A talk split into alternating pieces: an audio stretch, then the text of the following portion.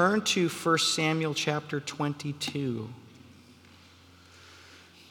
We're going to do this whole chapter. 1 Samuel chapter 22. And we don't have a projector. You could pray that we can cast the demon of the computer out and that it starts communicating with our projector again. Um, but we'll be fine. I'll read it to you. If you're an, an audible learner, you can listen or you can, you can, you can go along. 22. 1 Samuel 22. David departed from there and escaped to the cave of Adullam. And when his brothers and all his father's house heard it, they went down there to him. And everyone who was in distress, and everyone who was in debt, and everyone who was bitter in their soul gathered to him, and he became commander over them. And there were about 400 men with him. This is verse 3 now, if you're following along. And David went from there to Mizpah of Moab. And he said to the king of Moab, Please let my father and my mother stay with you till I know what God will do for me. Um, Moab, um, David has family ties there. His, his grandmother is Ruth, a Moabitess. Probably that's why he went there. And he left them with the king of Moab, and they stayed with, with him all the time that he was in the stronghold. Then the prophet Gad said to David, Do not remain in the stronghold, depart and go into the land of Judah. So David departed and went into the forest of Hereth. This is verse 6. Now, Saul heard that David was discovered and the men who were with him. Saul was sitting at Gibeah under the tamarisk tree on the height with his spear in his hand. This has become, the spear has now become a literary prop to let you know what frame of mind Saul is in. He's having one of his fits, he's in one of his murderous things. That's, that's what that is telling us. And all his servants, that's all his administration, were standing about him. And Saul said to his servants who stood about him, Hear now, people of Benjamin. Will the son of Jesse give every one of you fields and vineyards? Will he make you all commanders of thousands and commanders of hundreds? That all of you have conspired against me? No one discloses to me when my son makes a covenant with the son of Jesse. None of you is sorry for me or discloses to me that my son has stirred up my servant against me to lie in wait as, as at this day. This is classic spiritual authority abuse here, shame and honor culture, the whole, the whole nine. Then answered Doeg the Edomite, who stood by the servants of Saul. I saw the son of Jesse coming to Nob to Ahimelech, the son of Ahitub. And he inquired of the Lord for him and gave him provisions and gave him the sword of Goliath the Philistine. Then the king sent to summon Ahimelech the priest, the son of Ahitub, and all his father's house, the priests who were at Nob, and all of them came to the king. And Saul said, Hear now, son of Ahitub. And he said, Here I am, my lord. And Saul said to him, Why have you conspired against me, you and the son of Jesse? In that you have given him bread and a sword and have inquired of God for him, so that he has risen against me to lie in wait as at this day? Then Ahimelech answered the king, And who among all your servants is so faithful as David? Who is the king's? He's the king's son in law and captain over his bodyguard and honored in your house. Is today the first time that I've inquired of God for him? No. Let not the king impute anything to his servant or to all the house of my father, for your servant has known nothing of all of this, much or little. And the king said, You shall surely die, Ahimelech, you and all your father's house. And the king said to the guard who stood about him, Turn and kill the priests of the Lord. What a crazy sentence that is. Turn and kill the priests of the Lord, because their hand also is with David, and they knew that he fled and did not disclose it to me. But the servants of the king would not do it. They wouldn't put their hand out to strike the priests of the Lord. So the king said to Doeg, You turn and strike the priests. And Doeg the Edomite turned and struck down the priests. And he killed on that day 85 persons who wore the linen ephod and Nob, the city of priests, he put to the sword both man and women and child and infant, ox, donkey, and sheep. He put them to the sword.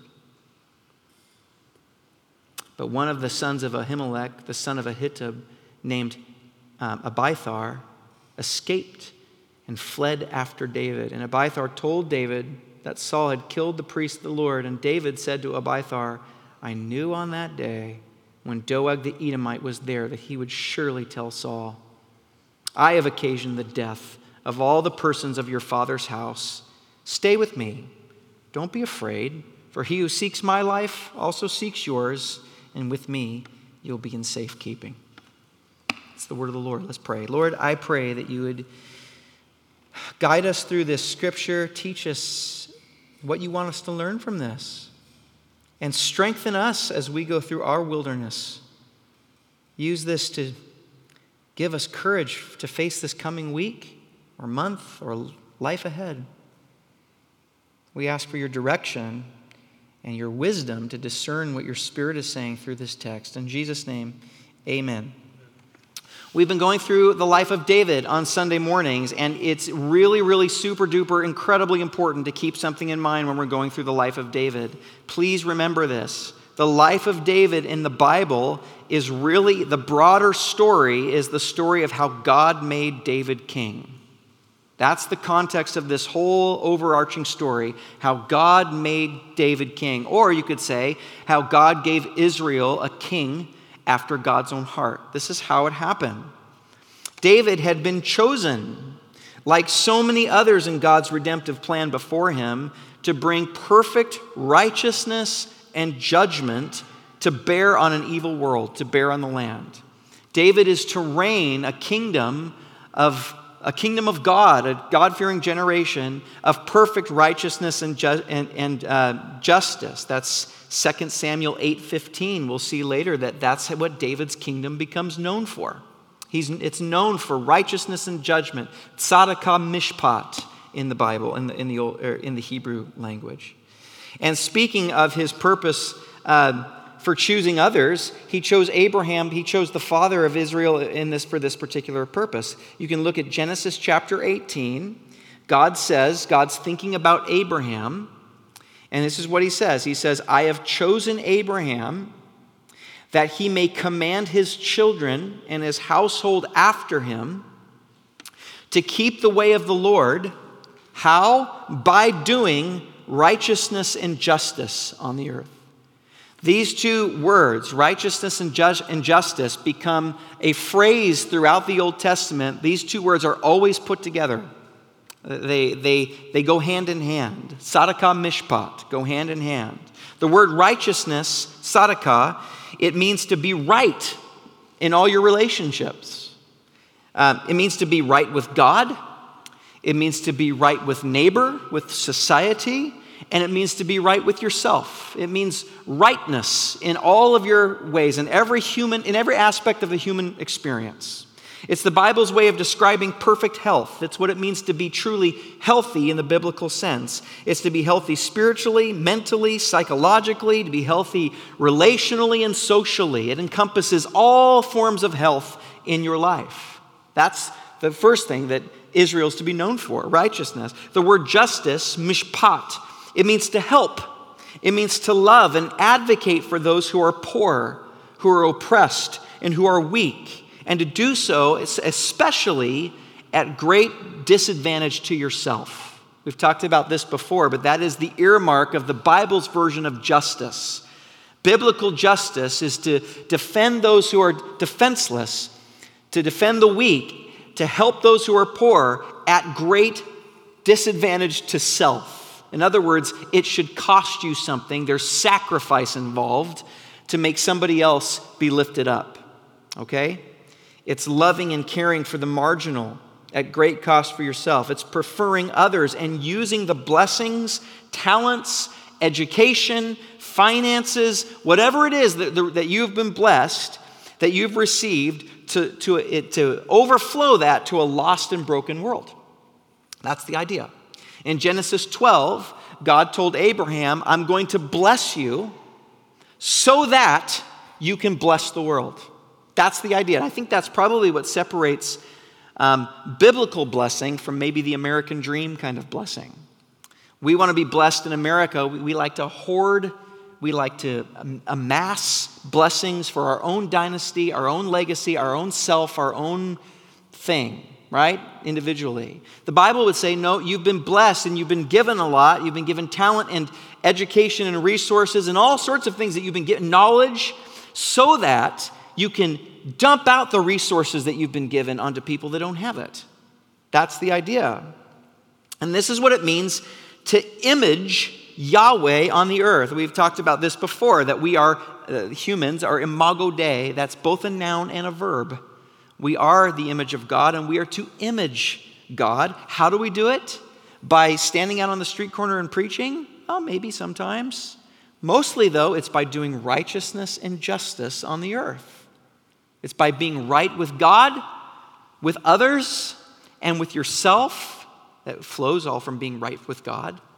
And it's about loving your neighbors, dumping yourself into society, being present. The people of God have both been made right and are moving toward rightness with God, with others, and with self. That's what it means. And we are using the blessings that we've, been, that we've received from God to bring justice to every place our foot would step. Do you understand that? To every neighborhood that you reside in, to wherever you work, to every job that you occupy, to wherever you're at, you are to bring this quality of life this right, rightness and justice to wherever you go. This is what it means that when the Bible says, May our, our feet be shod with peace, wherever our feet would tread, that territory would now belong to Yahweh's kingdom. We are images set up to bear witness to Him. Now, God has done this historically by choosing and anointing specific leaders to represent Him and establish His kingdom a kingdom that's marked with a whole culture of righteousness and justice. That's the idea. That a, God's culture, the culture of his kingdom, would be marked with this. God chose Adam and Eve. Remember what he told them to do be fruitful and multiply on the earth. In other words, raise a God fearing culture, a God fearing generation that would take over the earth and bring the kingdom of God to wherever they go. That's, that is a mandate to parents. Why do we have kids? Why, what, what are we doing with those kids? We're raising them to be a God fearing generation that would, wherever they would go, they are bringing or seeking righteousness and justice wherever they go. Martin Luther King said that our children are ambassadors to a future we will never see. That's exactly right. That's what, that's what Genesis 1 is getting at. Um, and he repeated then, and you see, you know, the Bible, remember, it's on repeat. It is progressive, recursive meditation literature, which means themes will come back around and they will, they will gain more momentum as they move forward.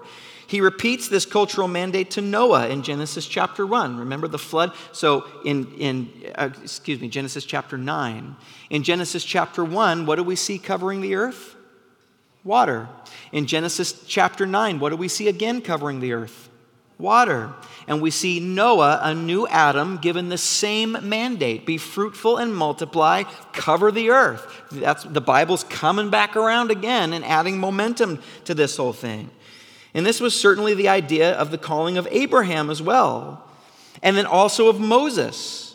Um, literarily speaking, Egypt, in a literary sense, the Exodus specifically, uh, uh, Exodus chapter 1 and Exodus chapter 15 are surrounded, both bookended by water.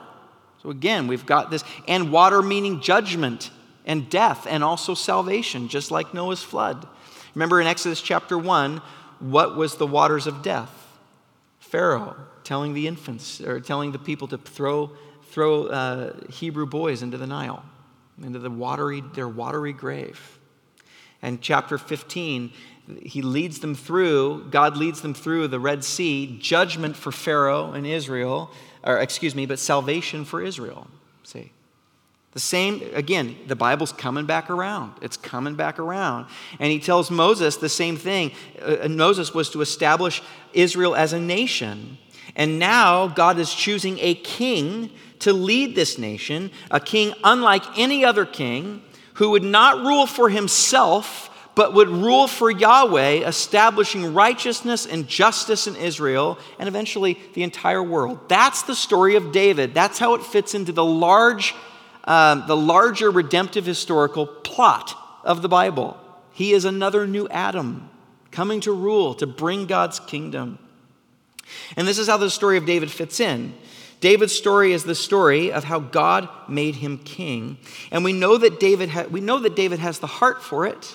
He's already been called a man after God's own heart, but there are still valuable lessons that he needs to learn in order to be trained to lead the way God wants him to lead. And there are things in David that need to be um, rubbed off, edged away, sanctified, chiseled away. So God uses the evil and murderous rage and jealousy of King Saul to refine David into the leader that he has been destined to be. In the episode before us today, as we see some of the things that God requires to make David king, um, we'll see also what he's doing and what he requires of us, what he's doing to shape us into who, we, who he wants you to be. A few things that, that God requires of David in the wilderness one is faith great faith. To get through your wilderness, you are going to need a tremendous amount of faith. Okay, that's number one. Secondly, other people.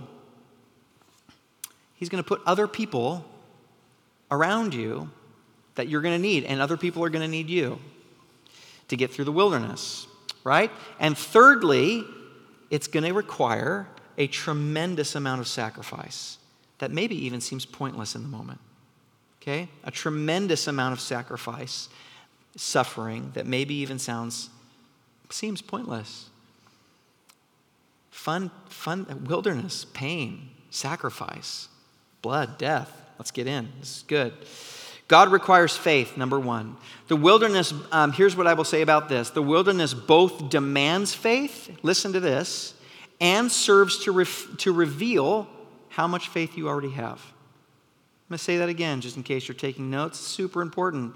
The wilderness both demands faith and serves to reveal how much faith you already have. We can see in David's case that the wilderness is brutal, it's confusing. We talked about that last week. Remember when he, uh, David had to lie to um, Ahith, uh, um, Ahibasheth to, to save him from King Saul, even though we just found out in this chapter it's not going to work. But David comes into the priest city of Nob, oh, excuse me, Ahimelech, and Ahimelech says, Hey, what are you doing here? And David comes up with this big lie in order to protect him. That's sometimes life. In normal life, don't lie. But there are extraordinary times. Let me give you an example. Um, someone comes in these doors this morning with a, a gunman comes in these doors this morning and says, Tell me where all the infants are. I put to you that it is our moral responsibility at that point to lie to that guy. That's an extraordinary wilderness moment, right? Sometimes we find, so the wilderness is confusing.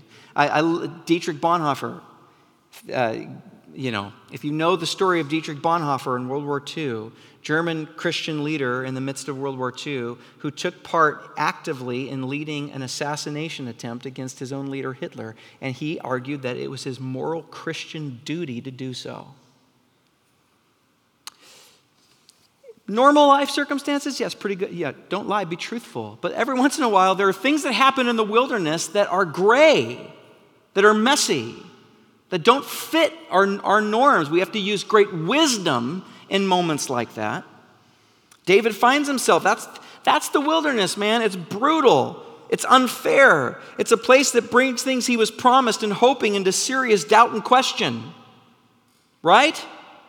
God promised him and even anointed him to be king back in chapter 16. He then fell, I mean, think what happened. He then fell into the good graces of the current king and his son Jonathan. Jonathan even conceded his rightful place as heir apparent to David. He took off his robe and gave it to David. David then becomes the king's son in law. No doubt David is thinking, uh, this is how God's doing this. He's anointed me king. I see what's happening here. He's put me on this path. Jonathan's already conceded it to me. Praise the Lord. This is how it's working. But now all of that has soured. a huge twist. He's on the run, he's now an enemy of the state. He's separated from his wife and seemingly a million miles away from what, from what he thought God had promised. Surely, I don't think it's a stretch to assume that David in the wilderness is tempted to doubt all that he thought was true. It would be completely understandable for him to question all that he thought God had promised. Maybe Samuel got it wrong. Maybe he was thinking that. Maybe Samuel got it wrong. Maybe he got, came into the wrong town. I mean, does Samuel even have authority to declare me king anyway? Maybe I shouldn't have listened to Samuel. Maybe he should have brought that by the current king Saul first. Maybe I got my hopes up when he, maybe, you know, maybe I was foolish to think that a, a, someone as poor and lowly as me could be king. What was I thinking? But those are not the thoughts that the text records of David. That's not what we see. David goes to Moab to seek shelter for his parents because he knows that they're probably not up for a life in the wilderness, a life on the run, being hunted, sleeping in caves and stuff like that. So he seeks refuge for his parents, and while he's there, the text records a, an incredible line that he says to the king of Moab. It's just this remarkable statement of faith. Let me read it to you. David went up there to, Miz, to Mizpah of Moab, and he said to the king, Please let my father and my mother stay with you. Listen to this till I know what God will do for me. Until I know. What a, a remarkable statement and an incredible description of, what, of the stuff of real faith, the stuff of biblical faith. Notice the quality and its balance. On the one hand, faith like this, the stuff of biblical faith, is aware of hardship and problems. Did you catch that in the phrase? I, till I know. In other words, I don't know what God is doing right now. It, there's a realism. There's something in the stuff of biblical faith that doesn't put its head in the sand, that feels the pain and grieves the griefs, that's okay being confused, that admits and is honest that God, I don't know what's going on. I don't know what you're doing right now. But on the other hand, he is certain that God is doing something. And David can hold both of those things in the space of true faith. Both um, uncertainty, questions and doubt, and great certainty and faith. On the one extreme, David is not in denial. Sometimes in our culture, we tend to think that faith, especially in Christianity today, that faith means to deny that anything is wrong at all to not talk about anything hard. I've been treated before, when I've talked about hard things, I've been treated like I have a great lack of faith. I remember put, that being put on me before. Come on, put your faith in God, Mike. I'm like, I'm just acknowledging that I'm hurting. I'm just acknowledging confusing, confusion.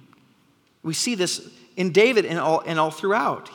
David is not in denial we advocate for a faith sometimes that never feels pain, isn't able to grieve or feel disappointment and hurt, and we label that as holy and the way it should be.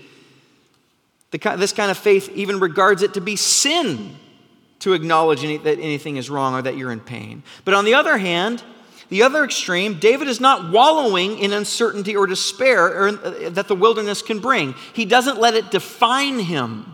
That's the line. On the other hand, he doesn't define himself by, oh, woe is me, I'm the one that God hates. I'm the one that, that nothing ever goes right for me. I'm cursed. He's not letting his present circumstances define who he is before God. He's not defeated in this. You can see the same balance in the New Testament. Let me read to you uh, Hebrews 11:1. You know this verse, it's a famous one. Now faith is the assurance of things hoped for and the conviction of things not seen. Do you, see, do you hear the balance again? First, in, inherent in the stuff of, of stuff of true faith is an honesty. An honesty that you don't currently see the things that you're hoping to see. I'm really hoping for this, and I don't see it.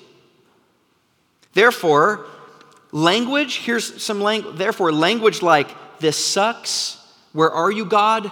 I'm feeling really disappointed. I don't know what you're doing. I'm completely demoralized.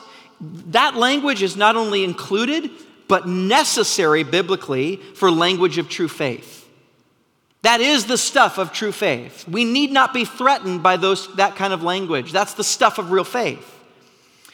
But certainty is the second ingredient in the stuff of true faith. This is the grit and the stubbornness of true faith. It's, a, it's a, just a stubbornness. This is the kind of faith of, of Abraham, where Romans 4:18 says, Abraham believed against hope. It meant he stubbornly believed. I was talking to uh, someone from our church the other day. I don't think she would mind me sharing this. She was going through tremendous health problems, and I mean horrific, and, and not just one, but over and over and over and over and over again, successive to the point where, she, and she said to me, The reason I'm a Christian is due to my sheer stubbornness to hold on, even though everything is screaming at me that it doesn't make sense, it's senseless, there's nothing good that can come out of this. She said, The only reason I'm here is because of sheer determination and grit and stubbornness in the hope of God. And she said, she followed up and she said, And now I'm closer to God than I've ever been. That's what we're talking about. this is the kind of faith that gets us through, that holds on. It's got teeth in it. Now, where did David get that kind of faith? Where did he get it? Well, I propose to you that it was when he was tending the sheep. That's what I think. I don't think it was just necessarily there. I think he'd been storing it up. Let me read to you Psalm 78. This is about David, not written by him, but written Psalm 78, uh, verse 70 through 72. It says, God chose David, his servant, and he took him from the sheepfolds. David had a life with God, a regular, interactive, devotional life with God, tending sheep when no one else was looking. From following the nursing ewes, he brought him to, to shepherd Jacob, his people. In other words, what he learned there came in handy later. Israel, his inheritance, with an and what did he get when he was there? With an upright heart, he shepherded them and guided them with skillful hands. True faith is what here's what I want to here's what I really want to get at you. True faith is stored up in faithful devotion, like putting money away to draw on in emergencies. I, I learned this when my friend Dave Barnhart, um, and you guys might remember him, he came and spoke when we were meeting at Calvary Ballard. Dave Barnhart had a, um, a brain tumor, probably growing in him since he was a child, unknowingly. And a few Christmases ago, he collapsed and they took him to the hospital and they found this huge brain tumor in his head. And I'll never forget that night in the hospital, we were visiting or, uh, Nicole's folks in California, and I called Dave in the hospital in Portland. And here's what he said to me He said, He goes, Mike, I'm all alone. Everyone is left. No one's allowed to be here now. My family's gone. I'm by myself. And he started crying and he goes, And I want you to know it works. He goes, All of the devotions I did, all of the dis- the spiritual disciplines, all of the formational reading, all of the prayers, all of the retreats, all of the solitude. He said it was, he, he said it was like putting money in an emergency account. And now that I'm here, I looked in the account and I've got plenty to draw on. I feel God's presence and I feel his faith. And then he says this to me. He said, Mike, well, this will come into our next point. He said, Mike, um, I've got to show my kids how to live well. He goes, Now I get to teach them how to die well. True faith is stored up in faithful devotion. When David was a boy out tending the sheep, just him and God, he worshiped, he prayed, he communed with God in his heart, and this is where it came up later. And, and I, um, I'm, uh, shameless plug, I'm working on a sermon series that will lead us through the classic spiritual rhythms and disciplines of the classic church that I'm hoping that you can adopt into your own life for this very reason. Uh, we were, I was talking with some friends this morning that spiritual rhythms, habits, disciplines are like the trellis that holds up the vine of your spiritual life. It's very important for you to be able, otherwise, your, your spiritual life will collapse on itself and won't have the elevation to grow and to breathe and get the nutrients it needs. The spiritual rhythms are so important and will come in handy when you, when you do hit your wilderness experience. You'll have something to draw on, but it starts now. You don't have to wait for that sermon series to start making it a point to spend time with God in prayer daily. Read the Word of God, retreat, get away, have times of solitude and prayer. Yeah, Kristen. Psalm uh, 78, 70 through 20, uh, 70 through 72. Yeah, good. Yeah, thank you for asking that. True faith is stored up and you can start it now. Okay, that's number one. It, your wilderness, you cannot survive the wilderness. You cannot survive the wilderness. It'll just make you bitter. Not every, you guys, not everyone survives the wilderness. Have you noticed that? Um, I am so blessed to have people here in this room from my youth group that Dave and I labored at that youth group for 19 years working that ground. And I'm so blessed to have people here that come to our church, either now permanently or to pop in from time to time, who are still the fruit of that labor. But I have to tell you, about 80% of all that work are, are people who are not walking with Jesus now. It's crazy. Why? Is it their fault? Well, it's complicated. It's a wilderness thing. David had his own misadventures. He had a lot of fault in his wilderness experiences. But a lot of it, I'll say one thing that we need to get through is this, this, this stuff of true faith. Real faith. You have to have it. You have to have it, or the wilderness will eat us alive. Secondly, um, it requires tremendous, tremendous amounts of sacrifice.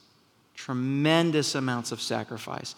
This story here, the massacre of Nob, this priestly city, the city of priests, at the hands of a megalomaniac named Saul seems so utterly pointless, and in some ways, it certainly is. It certainly is.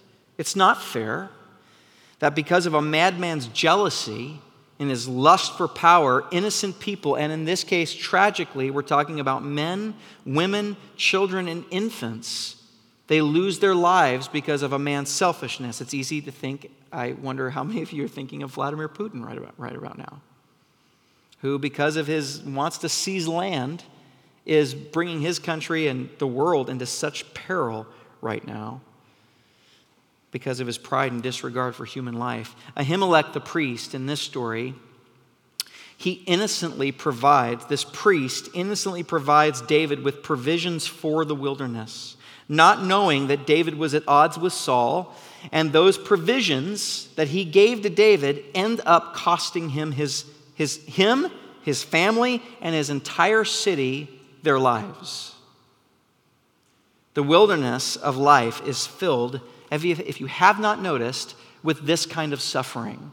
Um, in fact, it's now been documented that pointless or uh, so called senseless suffering is the most traumatic kind of suffering that we endure in this, this experience called life because we have no, our brains have no place to categorize it.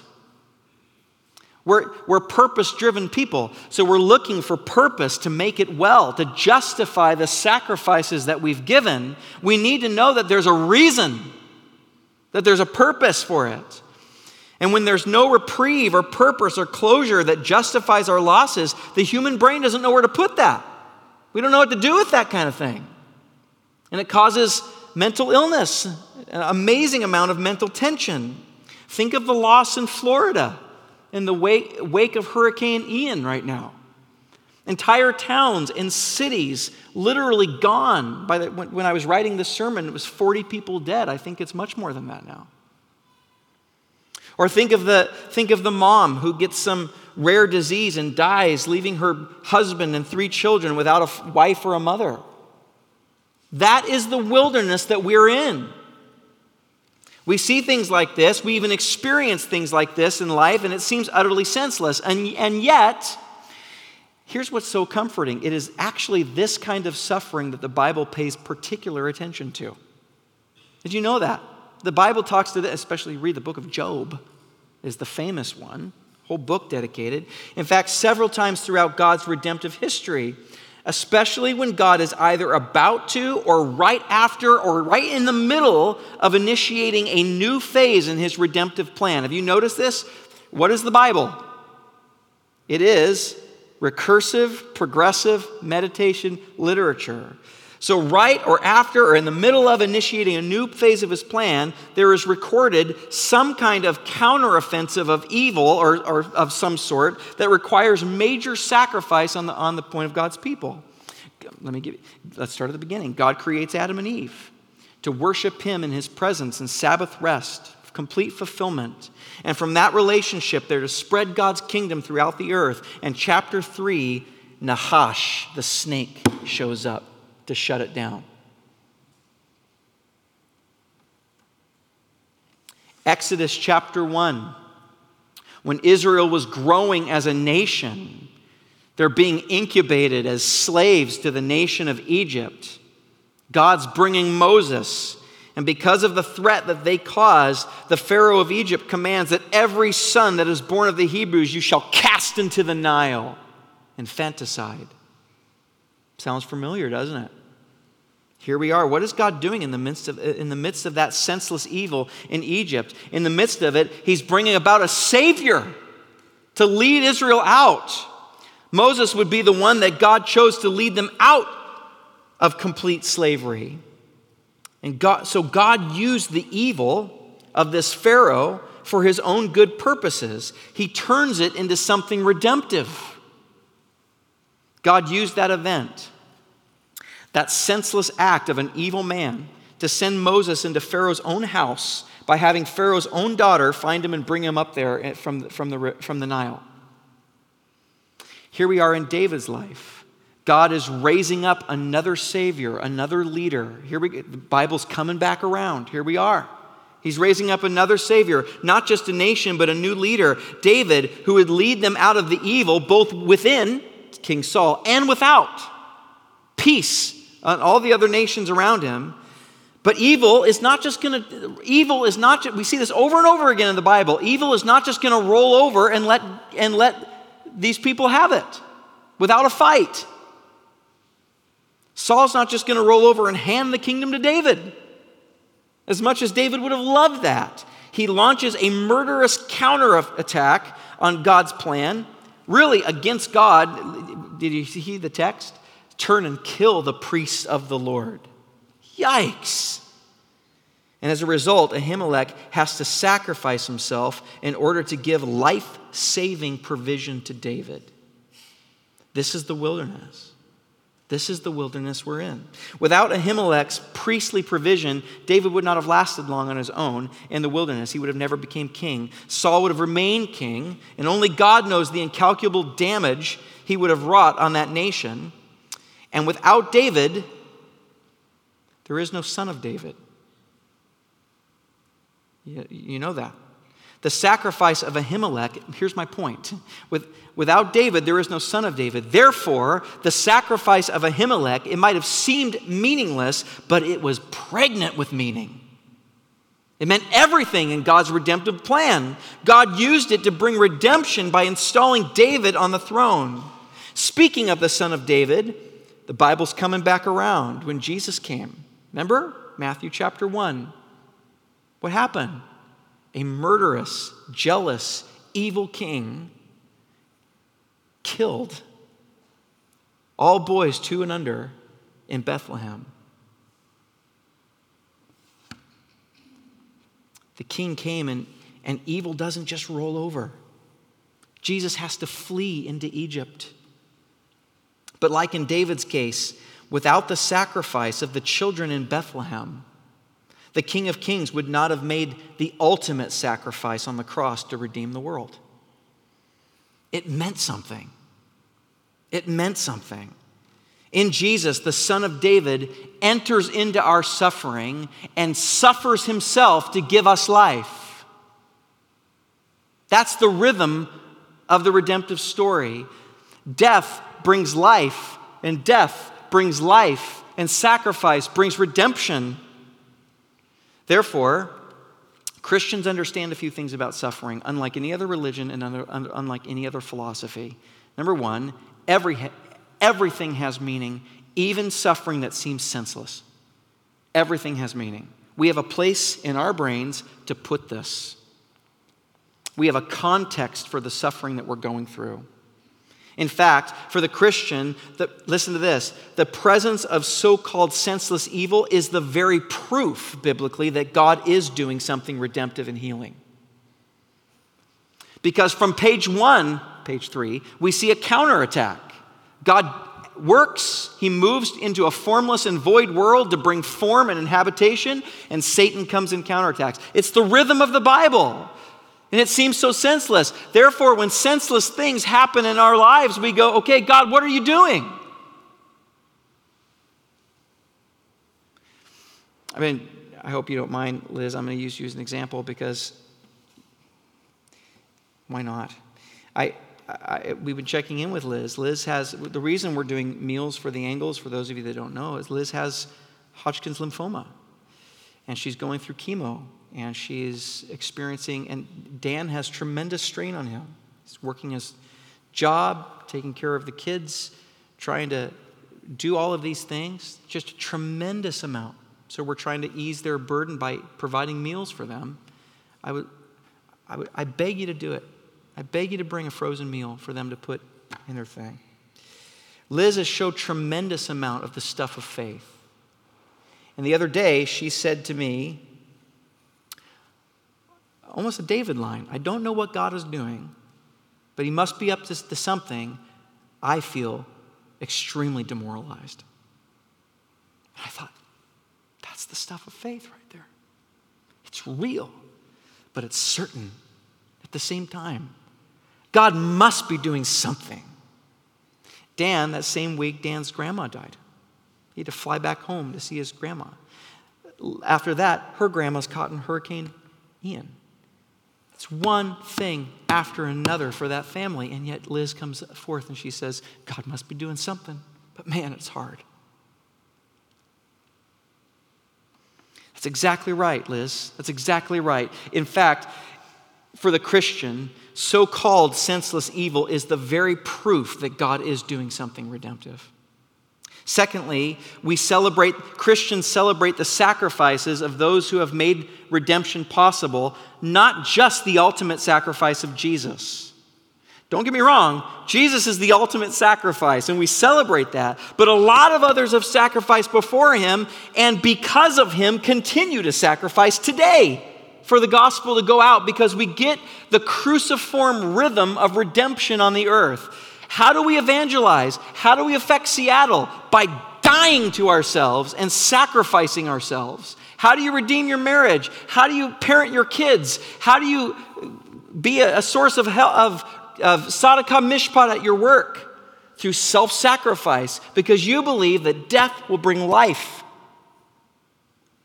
So we celebrate the sacrifices. We have a Christianity has a rich history of sacrifices being made. You know, the martyrs, the blood of the martyrs are the seeds of the church. And it goes on today. Here in our city, but oh gosh, especially abroad in second, third world places, where you're in another country right now, there are congregations meeting that any point police could come through those doors and lock them all up and persecute them just for doing what we're doing right now. Massive sacrifice. Third, Therefore, your sacrifice of suffering means everything.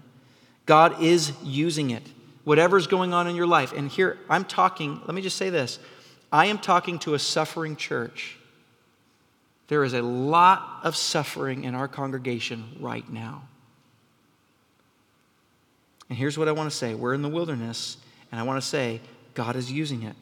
Whether you understand it or not, whether you can see it or not, whether it makes sense or not, it brings His kingdom, His life through our suffering and through our death. This suffering is there, is there for precisely because of His plan. And God will use the evil that happens for His glory. So, finally, don't waste it. Don't waste your suffering. Don't look back someday and say, man, I wish I would have suffered better. Like my friend Dave Barnhart, who said, I've taught my kids how to live well. Now I get to teach them how to die well. What was he doing? He was saying, I'm going to use this suffering for God's glory. I'm going to, I'm going to capitalize on this for God's glory. Don't waste the gift of suffering that God has given to you.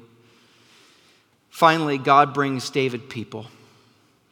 The suffering of the wilderness gives David access to a whole lot different demographic of people. Have you noticed that people in the wilderness, they, they, they, have you noticed they, have you noticed that you're drawn to people in the wilderness, whether you've even known their story or not?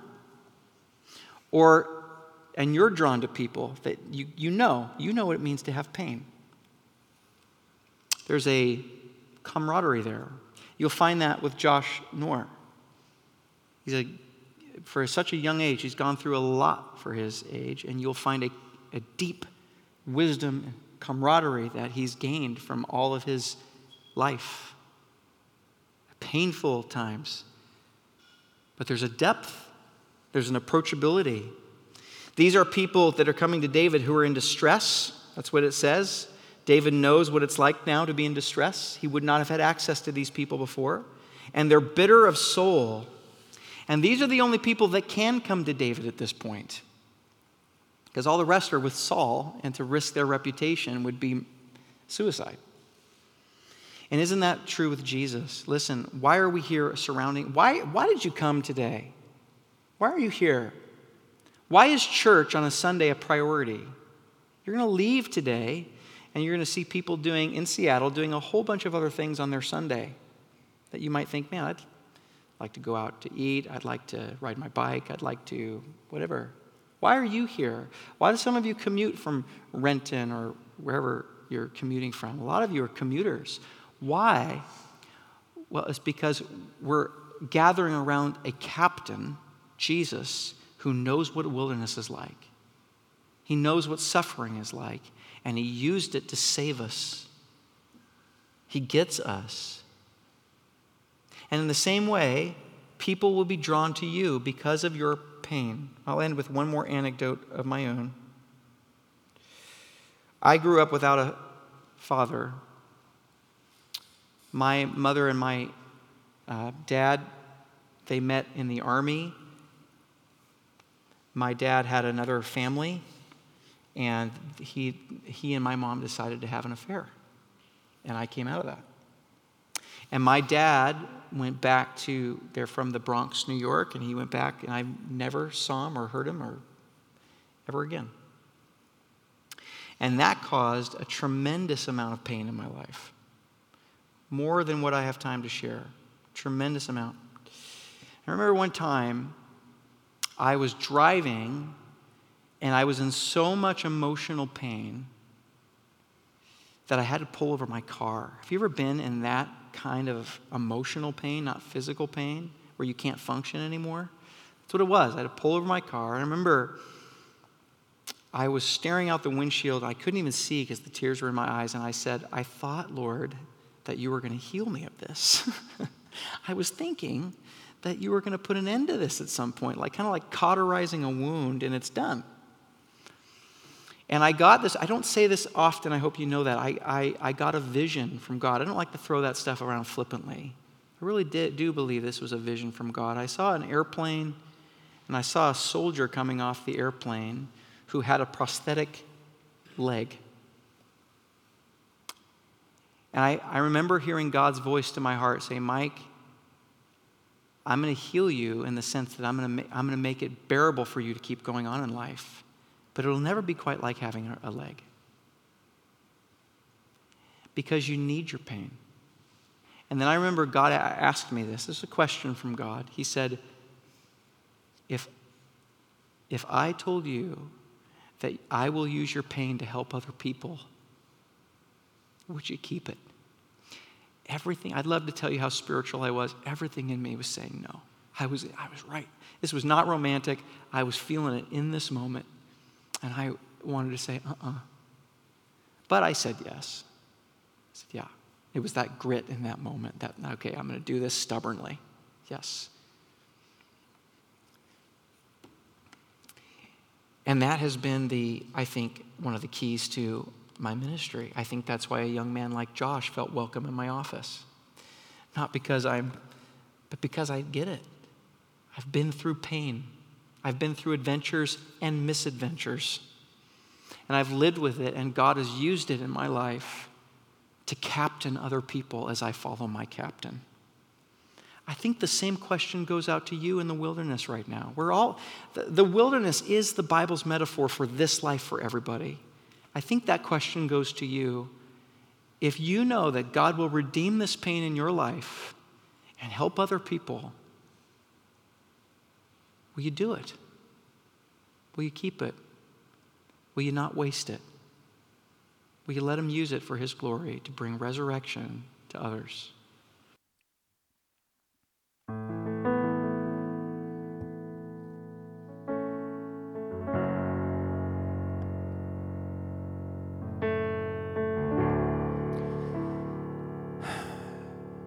You are our captain. And Lord, even though I know, I don't know why there seems to be so much senseless pain and suffering here in the wilderness. I don't know why you would allow it. I don't know what you're, I don't really get it all the time. I know what it's not. It's not that you don't love us. You're doing something. Lord, give us the stuff of faith. Give us the bravery to feel the pain, but the grit and the certainty to hold on to hope all the more.